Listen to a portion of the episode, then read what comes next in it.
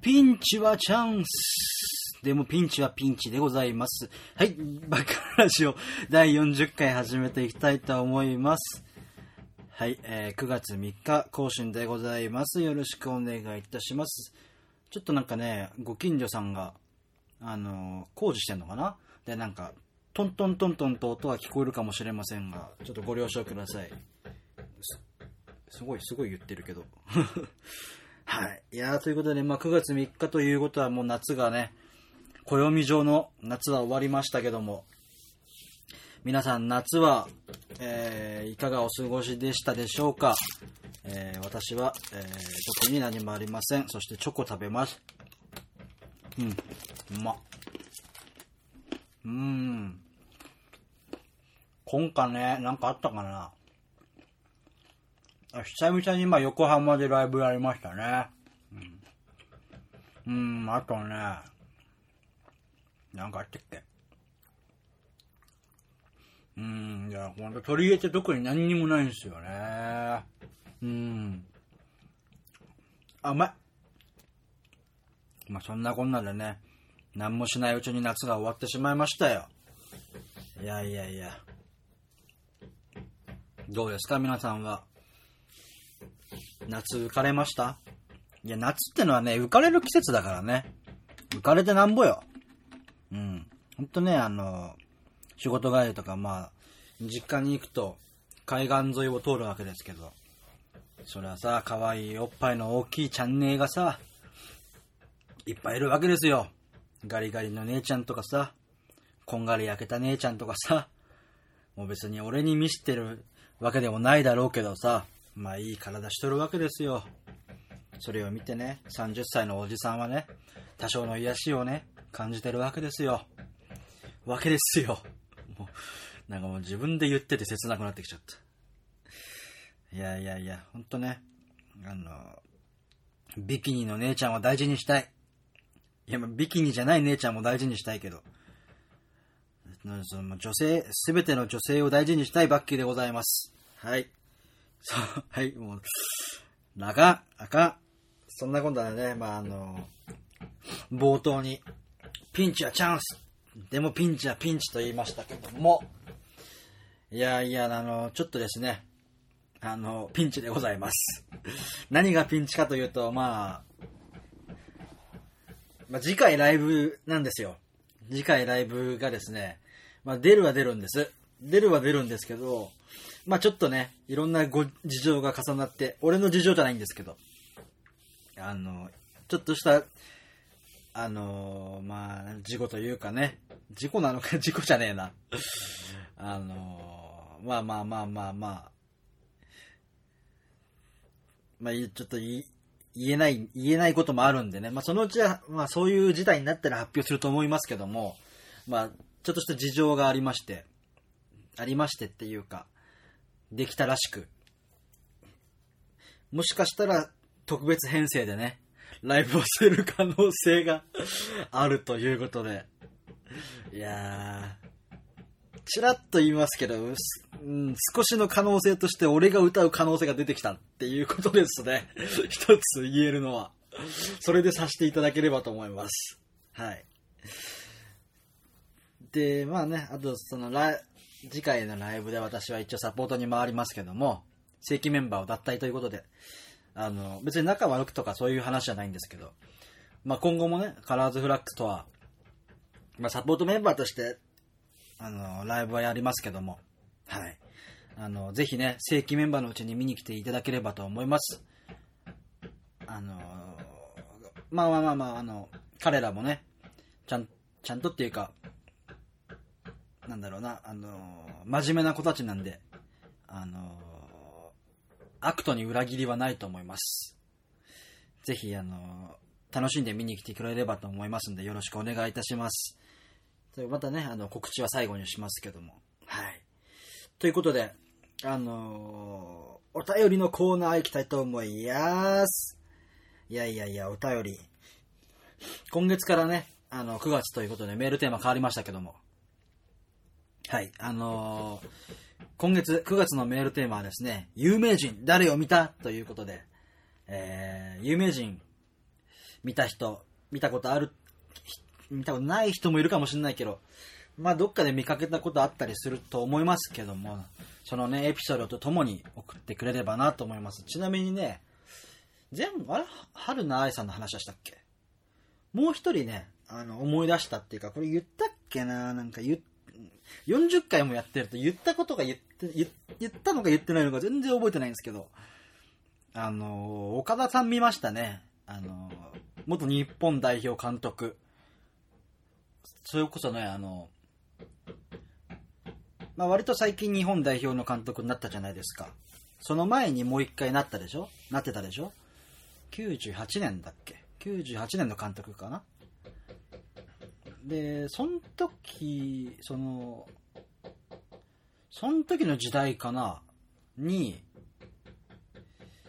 あのーあれを、なんだっけ、多分ね、小学校1、2年ぐらいだったかなもしくは、幼稚園、あ、じゃない、保育園か、俺は。あのー入って、くらいだったのかな何年だっけ忘れちゃったけど、まあ、とにかく、そんぐらいで。小1前後です。の時に、横須賀の映画館で、岡田さん見まして。でね、すごいオーラでしたね、やっぱり。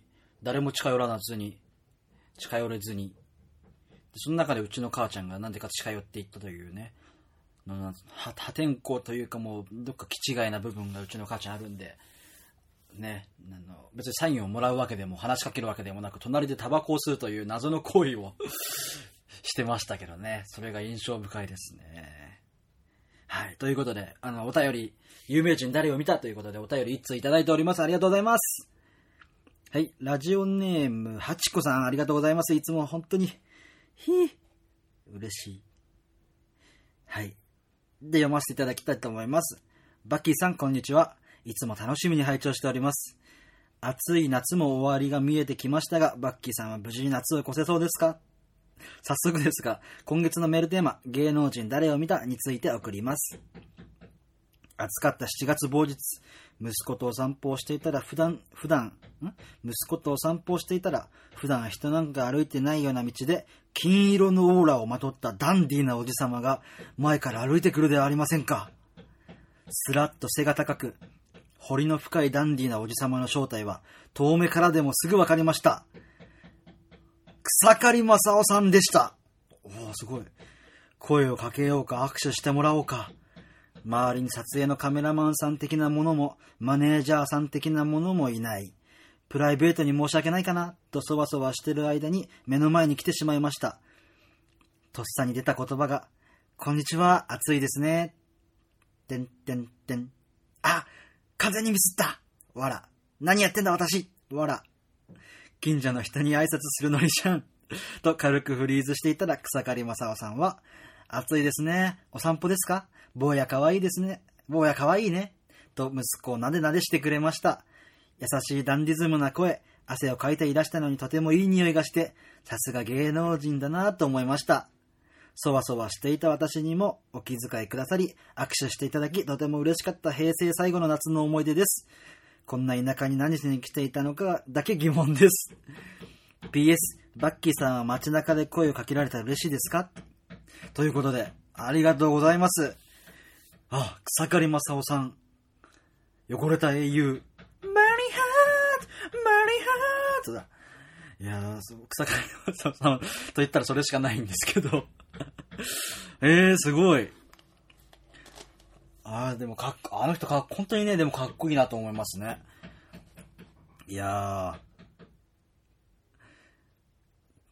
ー、声をかけようか握手してもらう。でもね、このとっさに出た言葉が、こんにちは、暑いですねって言あの言うことでしたけど、結構ね、俺はそれが一番ベターっていうかベストなんじゃないかなって。例えば、あのーまあまあまあ、これが悪いっていうわけじゃないんですけど、あの、例えばですね、あの、草刈正雄さんですかって言われたら、あっちは多分、はいとしか答えれないと思うんですよ。で、そんな中で、やっぱり、こんにちは、暑いですねって言ってくれる、言われると、ほら、会話として成り立つじゃないですか。だからね、俺これは逆に嬉しかったんじゃないかなって思いますね。いやいや、もう別に全然ミスってないと思いますよ、本当に。で、しかもあのね、お子さんも、なでなでしてもらって、いや、いいないや、草刈正雄さんとか、あの世代の人の、なんか、妙なダンディーさってありますよね。その、おじさんたち、かっこいいなって思う人、すごい多い気がします。はい。草刈正雄さんの、あの、娘さんもすごい綺麗な人ですしね。いや、いいな羨ましいな平成、あ、今年の、今年の話か。しかも、すげえ。へえ、いいな俺も握手してもらいたい。とてもいい匂いがしてた。あー、なんかすごいいい匂いそう。ね。なんかもう見た目からしていい匂いそう。いい匂いそう。いい匂いそう。違う、いい匂いそう。ね。いいなぁ。ということで。PS バッキーさんは街中で声をかけられたら嬉しいですか？っていうことで。いや、もうめちゃめちゃ嬉しいですね。バッキーさん別に有名人でも何でもないけど。あの、いや、なんかやかのは嫌ですよ。いや、例えば、まあ、何、絡まれるとかさ、そういうのは嫌だけど、なんか普通にさ、俺を知ってくださってる人が、あの、話しかけてくださることはもうとても嬉しいですね。あのーうん。なんつうのかな、普通に、なんか、知ってる中だったら、おい、バッキーじゃんみたいな感じで、あの、絡む、絡むテンションじゃなくてね、あの、ヨーバッキーみたいな感じで超フランクに声をかけてほしいぐらいです。な、ただね、あのこういうことを言ってはなんですけど、まあ、あの、見、見られないんですけど、ゴリゴリに人見知りなんで、あの本当にね、あの、気づいてなかったりする時もあるし、あの、知らないふりをしてる可能性もなきにしもなんですけど、そういう時は、あの、あ、この人人見知りなんだなっていうあったかい目で見てくれればと思います。いや、本当に人見知りなんだよな。今ね、だいぶ、結構その音楽やり始めてから、音楽やり始めてからっていうか、なんだろう。その、なんつったらいいのかな。まあでもそうかな。音楽をちゃんとやり始めてからは、あの、その人見知り、人見知りはもう今でもするんですけど、ちゃんと人と接せれるようになったって言ったらいいのかな。もともと話すのがそんなにね、好きじゃないんですよ。好きじゃないっていうか、好きじゃないって言うと語弊があるんですけど、その、話さなくてもいい人とは話さなくて、話さなくていいかなっていう考え方を持ってて、昔は。うん。なんで、基本的には本当に仲いい人しか喋んないみたいな人間だったんですけど。でも最近はね、あの、まあ、20も後半になってからぐらいなんですけど、あのそれが改善、改善というか、そういう、そんな時もありますけど、なんか基本的には、あの、みんなと喋りたいなっていう考えにね、なりましたね。うん。なんでぜひ、あの、お見かけしたら、あの、ウィッスみたいな感じで 声をかけていただければと思います。はい。ということで、あの、草刈正雄さんには私も会いたいです。ということで、ありがとうございました、あちこさん。いやいいなぁ。俺も会いたいなぁ。ということで、今回はこの1通のみということで、ありがとうございました。お便りまだまだお待ちしております。じゃあ、でね、まあ、11月に DJ のイベントがね、イベントっていうほどイベントでもないんだけど、まあなんか DJ をやる機会がありまして、あの、最、なんか何をかけていいのかっていうのがわかんないんですよね。で、ずっと悩んでるんですよ。うん、なんか DJ のそういうスキルとかよりも何をかけていいかがわかんないっていう。で、一応その、まあ、とあるバンドのファンの集まりみたいな感じのイベントなんで、その、その、そのバンドさんの曲はもちろんかけるんですけど、その他つなぎとして何をかければいいのかなと思って。でも自分の好きなものをかけるのは、まあ大前提として、そっからね、絞るのが絞ったりつなげるのが難しいなって今すごい悩んでますね。うん。どうやっていこうかないや、でもね、なんか、一曲ぐらいはね、俺が踊ろうかなとも思ってたりするんですけどね。まあ難しいけど。いや、なんか、全部ロックとかさ、そういうバンド系な曲でもつまんないから、な、なんつうの、その、トランスとかユーロビート的な、そういうピロピロの打ち込み系な曲をかけて、ちょっとパラパラ的なのも踊りたいなとかって思ったり、せっかく DJ やるならそこまでノリノリノリじゃないとね、楽しくないし、うん、なんかあったらいいなとかって考えてるんですけど、うーん、なかなかどうして難しい。まあでも初めての DJ なんでものすごい楽しみにしてます。いやー、どうしようかな。曲をかぶんないようにするのも難しいんですよね。かぶってもいいのかな、曲って。よくわかんないんだよな、その辺も。そのルールが、その全然バンドとかさ、そういう音楽とまた違うから、ルールが。わかんないんですよね。ということで DJ 悩んでるんです。誰かアドバイスください。はい。そしてね、何かあったっけあと。まあ、昨日ね、なんか思い出したように、っていうか、まあ、とある動画を見てて、いろいろ書いたんですけど、久しぶりに、久しぶりにノートで書いたんですけど、まあ、あの、パチンコパチスロ事情と言いましょうかね。あの、私はですね、まあ、二十歳前後、あえて前後と言いますけども、パチンコは二十歳になってからですよ、やっていいのは。あれ18だっけ ?18 からかな？忘れちゃった。お酒、タバコが二十歳からか。で、パチンコは18からいいのかな？まあ覚えてないですけど。まああのそれ以上のね、18歳以上からやってくださいね、パチンコは。で、まあ、20歳前後からですね、もうパチンコ、パチスロ、特にパチスロかな？に狂ったように打ってて、打ってる時期がありまして、うん。まあ今はもう全然行ってないんですけど、まあ全然つってもまあ、各週に1回ぐらいは行くんですけど、遊びに。うん、でも、ね、あの、その二十歳前後の時はね、あの、コンビニの朝バイトしてたんですよ、ずっと。で、朝、朝コンビニでバイトして、で、神奈川って9時開店なんですよね。あの、パチンコ屋さんが。東京とかだと10時開店なんですけど、神奈川は9時開店で、で、まあ朝、コンビニのバイトがだいたい6時から9時。で、9時に終わって、そのまんまバイクで、ブーンって、で、近くの、その、近くっていうか、行きつけのパチンコ屋さんにね、行って、一日パチスロ売って、みたいな、いうね、本当にクズみたいな生活をしてましたけど、まあそれももちろん友達とかとね、やってたりして。で、毎日のように、茅ヶ崎の、今は潰れてしまった茅ヶ崎のココスに行って、本当に常連ですよ。毎日行ってたもん。で、それでね、飯食って、また翌日も同じようなことを繰り返して、みたいなことをしてましたね。そんな日々があったんですけど、まあそれも青春の一つなんですけど、まあそんな関係で、関係で？てかまあそんなね、ことがあって、あの、まあ、パチンコパチスロは割と好きなんですけど、まあ動画も好きなんですよ、見てるのも。打ってる動画とか。まあ、YouTube に死ぬほどあるじゃないですか。で、まあ見てるのも好きなんですけど、で、最近なんかやっぱり、あの、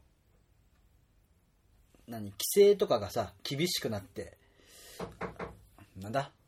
はい。規制とかが厳しくなって、あの、まあ、いろいろね、その、パチンコパチスロ業界でもいろいろ動きがあるわけですよ。でその中で新基準機と言われる、今までは5号機だったんです。まあ、パチスロが。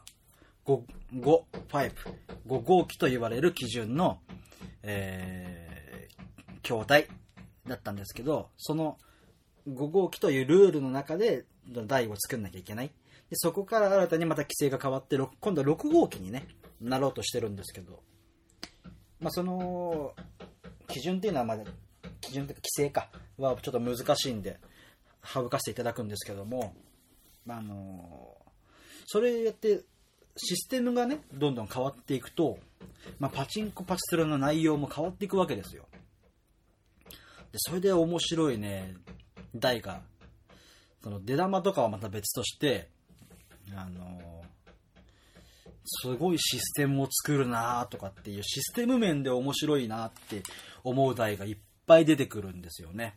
で、今、まだ5号機なんです。5号機っていうか5.9号機って言われるものがね、今、割と世間を、世間っていうか、あのーなんつうのかな、5.9号機というものが今で出回ってるんですけど、それはね、あのー、大体有利区間というものがあって、それは1500ゲームなのかな ?1500 ゲームって言って、1500回回すこと、出玉が出始めてから1500回。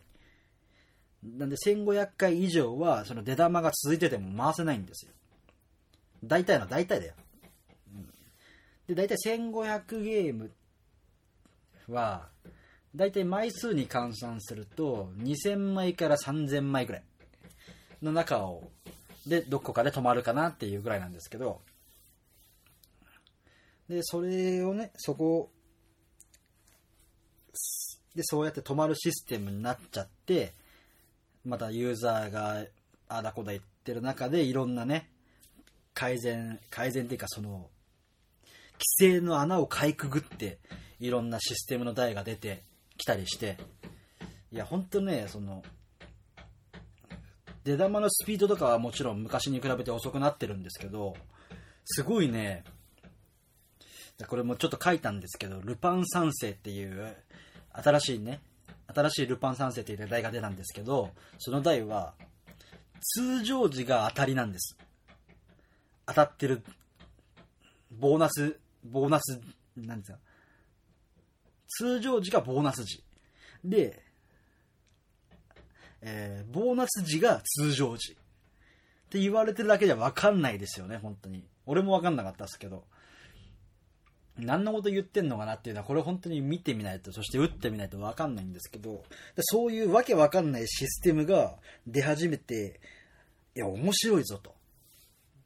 その、そういう何、どうやったらこういうのが出来上がるんだっていう、その、わけわかんないね、台が出来上がって、はい、出来上がっとまた見たくなってっていうね、そういう、なんか、いたちごっこじゃないけどね、そういうのが面白くて、なんかシステムとかすごい気になって、どうやって出来上がってんのかなって、ね、見るのが楽しくて、ついついね、あの動画とか見たり自分で売ったりしてるわけです。好きな人はいるのかな？なんかパチンコ好きだって言うとさ、なんかあんまりいいイメージないからあんまり言わないけど。うん。まあでも本当にね、まあその時は、あの、その二十歳前後の時は、あの、まあ本当にね、あなんだろう、ギャンブル中毒というか依存、依存症というか、うん、だったのかなって思いますけど、なんだろう、その好きだけど、パチンコ好きだけど、あの、友達と打つのが好きだったんですよね。で、まあ、俺も大学行ってないんですけど、行って行ってないっていうか辞めちゃったんですけど、ま、当時その二十歳前後だから友達は大学な行ってるんですよ。で、大学ね、行って、まあ大学卒業するじゃないですか。で、まあ22で卒業するとして、まあ、必然的に就職して、まあ時間がなくなるわけですよね。そうすると、まあみんな行かなくなるわけで、そうすると俺も行かなくなって、なんかそうしたらやめれましたね、すっぱりと。まあ、すっぱりっていうか今や、まあ、打ってるは打ってるけど、その別に、打たなくていいかなっていう感じで。行っても別に2時間くらいで帰ってくるもんな。で出てない以外は。うん。だからね、ちゃんと治りましたよっていうことだけは言っとかないと。ね、ごかご語弊っていうか誤解がね、生じかねないのでね。はい。そんな感じで。まあでもギャンブルは面白いですよね。今カジノとかでもなって、な、何？カジノとかも建てられるようですけども、どうなることやらって感じです。はい。ということで、うん、他何かあったかな？最近な、な、なんかあったかな？まあ、まあ、自分もそうですけど、まあ、自分もそのせ、今ライ、バンドでね、正規メンバーから、まあちょっといろんな事情が相まって、あの、サポートに回ってしまいますけども、まあいろんなね、その、まあやっぱり去年っていうか一昨年かなんか、周りの人がさ、すごい自分の好きな、客として好きな人たちも含めて言うけど、なんかね、解散ラッシュがすごくて、で、あと、辞めるとかね。いやいや、もう、本当にね、なんか、まあ、去年の自分のその好きだったポアンが解散するってなった時はすげえショックでしたけど、うん、まあやっぱりそういうのってあるよねっていう話をしたかったんじゃなくて、えーっと、まあそういう、なんつうのかな、まあ絶対出会いがあれば別れもあるわけで、うん、その中でやっぱり好きなものは好きって言える時間って結構限られてるというかね、まあ、好きだっていう感情って結構旬であることが多いから、まあ永続的なものもあるけど、その中でやっぱり好きなものは好きって言う言える幸せをね、最近は噛み締めてるわけですよ。うん、だから、あのちょいちょいいつもツイッターとかで書きますけど、やっぱりバンドじゃないもんとか、ね、アイドルのね、あとはパイパイデカミが好きだとかって、あとはそのポアンがね、まあ、解散してしまったけど、ポアンが好きとか、そのポアンの元ボーカルのね、メイビー萌えちゃんが好きだとかっていうのは結構公然と言ってるわけですけども、なんかそういうのって言っていくことでやっぱり力になるのかなって思うし、俺もそういう立場だったら言われたいしと思うし、うん。なんでね、好きなものはどんどん皆さん言ってきましょうねっていうことで、最近のね、好きというか、最近ハマってる、その流れで言いますけど、ちょいちょいハマってる音楽というかバンドはね、ありまして、まずね、モンジュの知恵という、MONJU、モンジュ、NO の、えー CHIE かな ?CHIE だね。知恵。モンジュの知恵。という、M、まあ、略して MNC なんですけど、というね、あの、ラップユニット、3人組のユニットがいまして、あのまあ、その中の女のね、女性のフィメールラッパーと言いましょうか。カルロス・マーちゃんっていう方がいるんですけど、その方もね、なかなかいい声でして、別にラップってね、そこまで好きじゃないんですけど、うん、あの、まあ、とあるごご縁と言いましょうか、別に仲仲いいとかそういう話じゃなくて、はとあるところで知って、で、まあ、聞き始めて、いいなって思って、ちょっと追ってるみたいな。でもライブとか見に行ったことないんで、今度行ってみたいなと思うんですけど、ぜひ、文殊の知恵を、あの、YouTube とかに、確か、あの、PV あったので、聞いてみてください。はい。あと、あれですね。あとは、ライライライチーム。ライライライチームも、これまた、まあちょっとドラムのハリエさんっていう方が、あれですけど、あの、まあパイパイデカミの、マネージャーさんなんですけど、ライあの、まあ、昔から知ってたんですけどね、ライライライは。あの、そのパイパイデカミつながりで知ってたんですけど、ライライライチームにパイパイデカミが入るとパイパイパイチームっていうね、あの謎のバンドになったりして、そういう、そういう縁で知ってたんですけど、でもともとライライライチームっていうバンドでね、やってて、それはね、またそれでかっこいいんですよ。かっこいいっていうか、なんていうか。うん。うん。なんか、ポップだなって感じの、あの結構面白いおじさんたちがやってるようなバンドですね。ぜひね、聞いてみてください。でハリエさん自体はもともと結構有名なドラマーさんでしたからね。なんだっけ、マヒルノっていうバンドのドラマーさんだったりしたんで、結構有名で。で、うまくてね。今やただの面白おじさんですけども。はい。でよかったら聞いてみてください。これもね、あの、大森聖子さんとかと、あれですよ。なんだっけ。一緒にやってたりして、それがミュージックビデオになってたりもするんで、ぜひね、これも YouTube とかで探してみてください。はい。あとはね、まあこれはあれですね、エレクトリックリボンっていうアイドルがいるんですけど、あの、まあこれもね、界隈と言いましょうか。つながり上聞いてたんで、昔から知ってるんですけど、はい、あの、エリボンの、エレクトリックリボン略してエリボンなんですけど、エリボンの、そのね、エッカちゃんっていう、まあ、エリカちゃんか。エリカちゃん略してエッカちゃん。略してねえな。まあ、エッカちゃん というメンバーがいて、そのメンバーがね、長くやってたんですけど、今年で、今年というかもうあと1ヶ月ぐらいで卒業ということで、あの、ね、なかなかちょっと寂しい感じになってますけども、ぜひ、あのね、あの、すごいいい声してるんですよ。でね、エリボンの曲めちゃめちゃいい。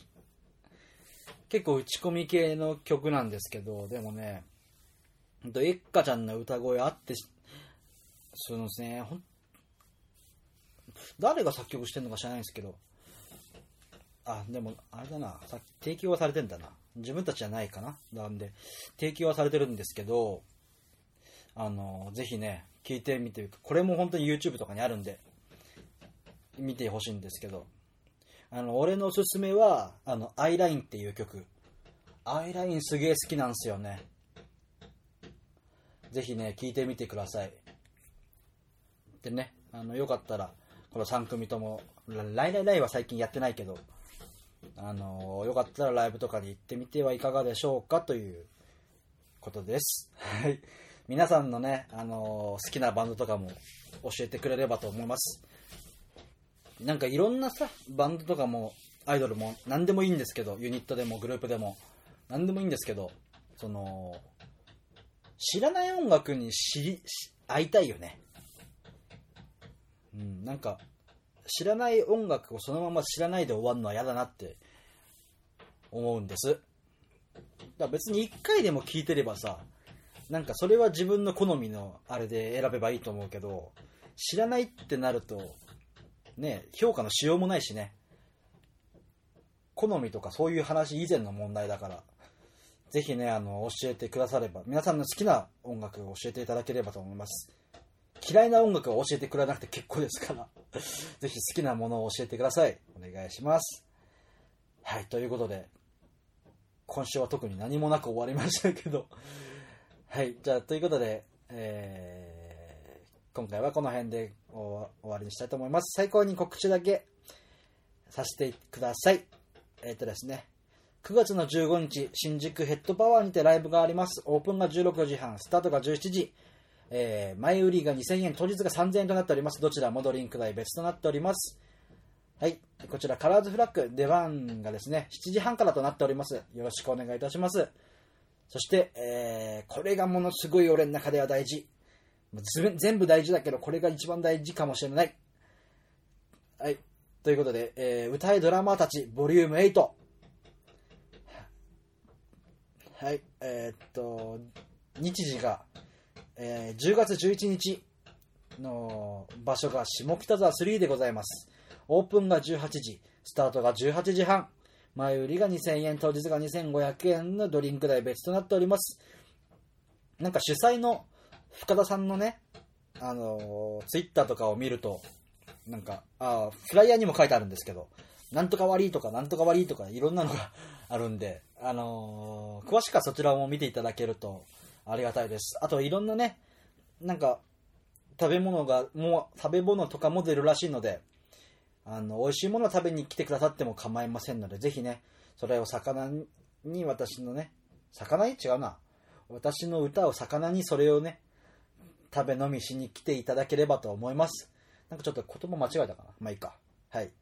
ということで、えー、10月16日ですね、えー、ベーシスプレゼンツということで、10月16日横浜ベーシスでまたライブやらせていただくことになりました。ありがとうございます。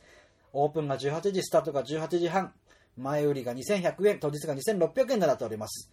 はい。えこちらも、えードリンク代別となっております。そしてこちらはですね、プレイガイドの方、プレイガイドじゃない、えー E プラスかな ?E プラスとか、でも、ローチ系でも売ってんのかなでも売ってると思いますんで、えー詳しくは、ベーシスの、横浜ベーシスのホームページに書いてありますけども、あの、いつも通り取り置きで予約もできますので、あの、ぜひね、あの、遊びに来ていただければと思います。はい。そして、えー11月11日、浅草ぶっ飛びにて、えー超火災会というのに出ます。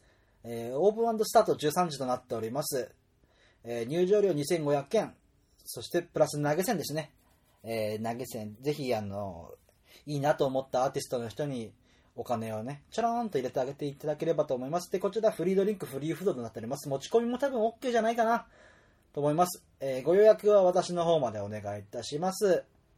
はい、ということで、えーどちらのライブも、あの、ツイッターのリプライとか、DM とか、もしくは PC メールの方にお願いしたと思います。